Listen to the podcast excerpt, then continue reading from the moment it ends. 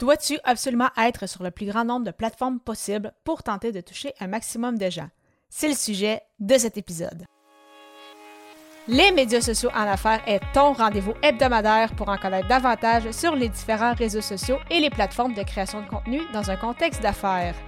Chaque semaine, je répondrai à une question thématique qui te permettra d'appliquer concrètement ces conseils pour ton entreprise. Si tu reconnais l'importance et la puissance des réseaux sociaux ainsi que de la création de contenu pour ton entreprise et que tu souhaites en apprendre davantage sur cet univers, tu es au bon endroit. Je suis Amélie Delebel, travailleuse autonome dans le domaine des communications et marketing depuis février 2020. Je travaille avec les réseaux sociaux et dans la création de contenu depuis 2014. Les médias sociaux en affaires est mon deuxième podcast après Athlète Entrepreneur, lancé en janvier 2019. Bienvenue sur mon podcast. Salut et bienvenue sur les médias sociaux en affaires, épisode 231, alors qu'aujourd'hui je réponds à la question Que penses-tu de cette fausse croyance d'affaires? Il s'agit de la 21e émission dans le cadre du défi créatif euh, J'envoie 2024, alors que tout au long du mois de janvier, je publie un épisode par jour avec soit une contrainte créative ou une thématique. Et aujourd'hui, il s'agit de débattre d'une croyance d'affaires.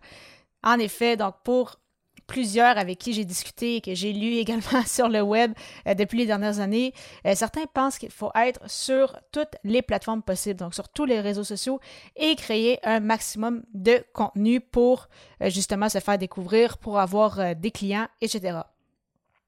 Si tu as le temps, les ressources et l'envie et que tu peux maintenir le rythme dans le temps, pas pendant quatre semaines, huit semaines, mais vraiment, si tu penses en termes d'années, why not? Vas-y fort. si tu aimes ça, tu traites à créer du contenu et c'est quelque chose qui euh, t'excite au plus haut point, vraiment, fais-le.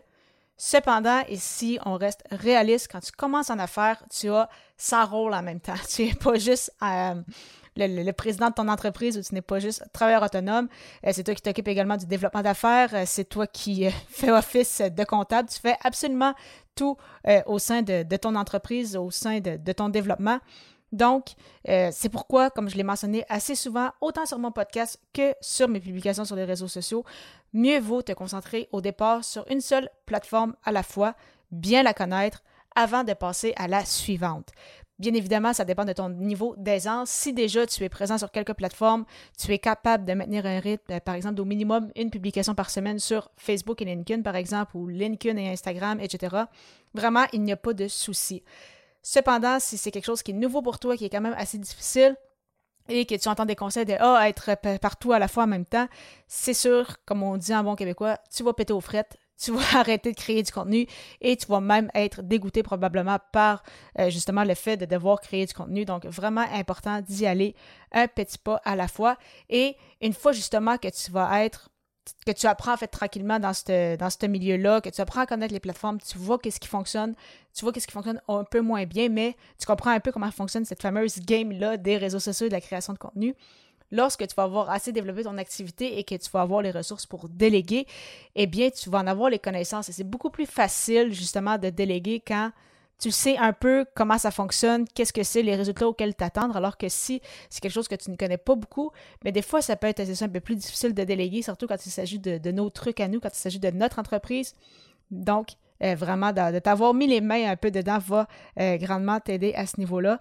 Bien évidemment, au niveau des plateformes, comme je l'ai mentionné souvent, ça dépend toujours de tes objectifs, du temps que tu as, euh, puis euh, de tes personas et également de tes intérêts. Si tu aimes beaucoup écrire, mais ben, justement des publications sur les réseaux sociaux comme des publications longues sur LinkedIn, des infolettes, des articles de blog, ça pourrait être quelque chose de super intéressant pour toi.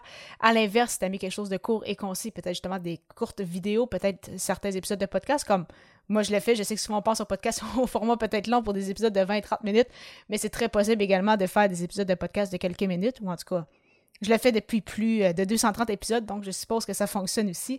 Donc, vraiment important aussi euh, d'y aller avec quelque chose que tu vas avoir du plaisir également à faire, parce que si euh, tu vois ça comme une corvée, souvent les corvées, on les fait quand vraiment on n'a pas le choix et on va le faire un peu à reculons. Donc, vraiment essayer d'avoir du plaisir.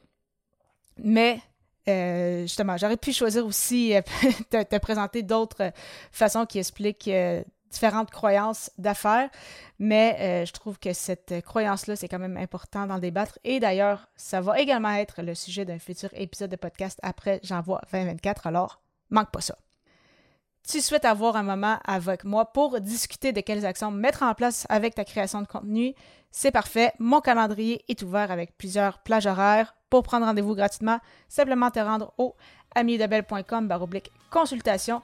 Et vraiment, j'ai hâte de te présenter cet épisode 232 alors que je répondrai à la question Pourquoi le Japon? À bientôt!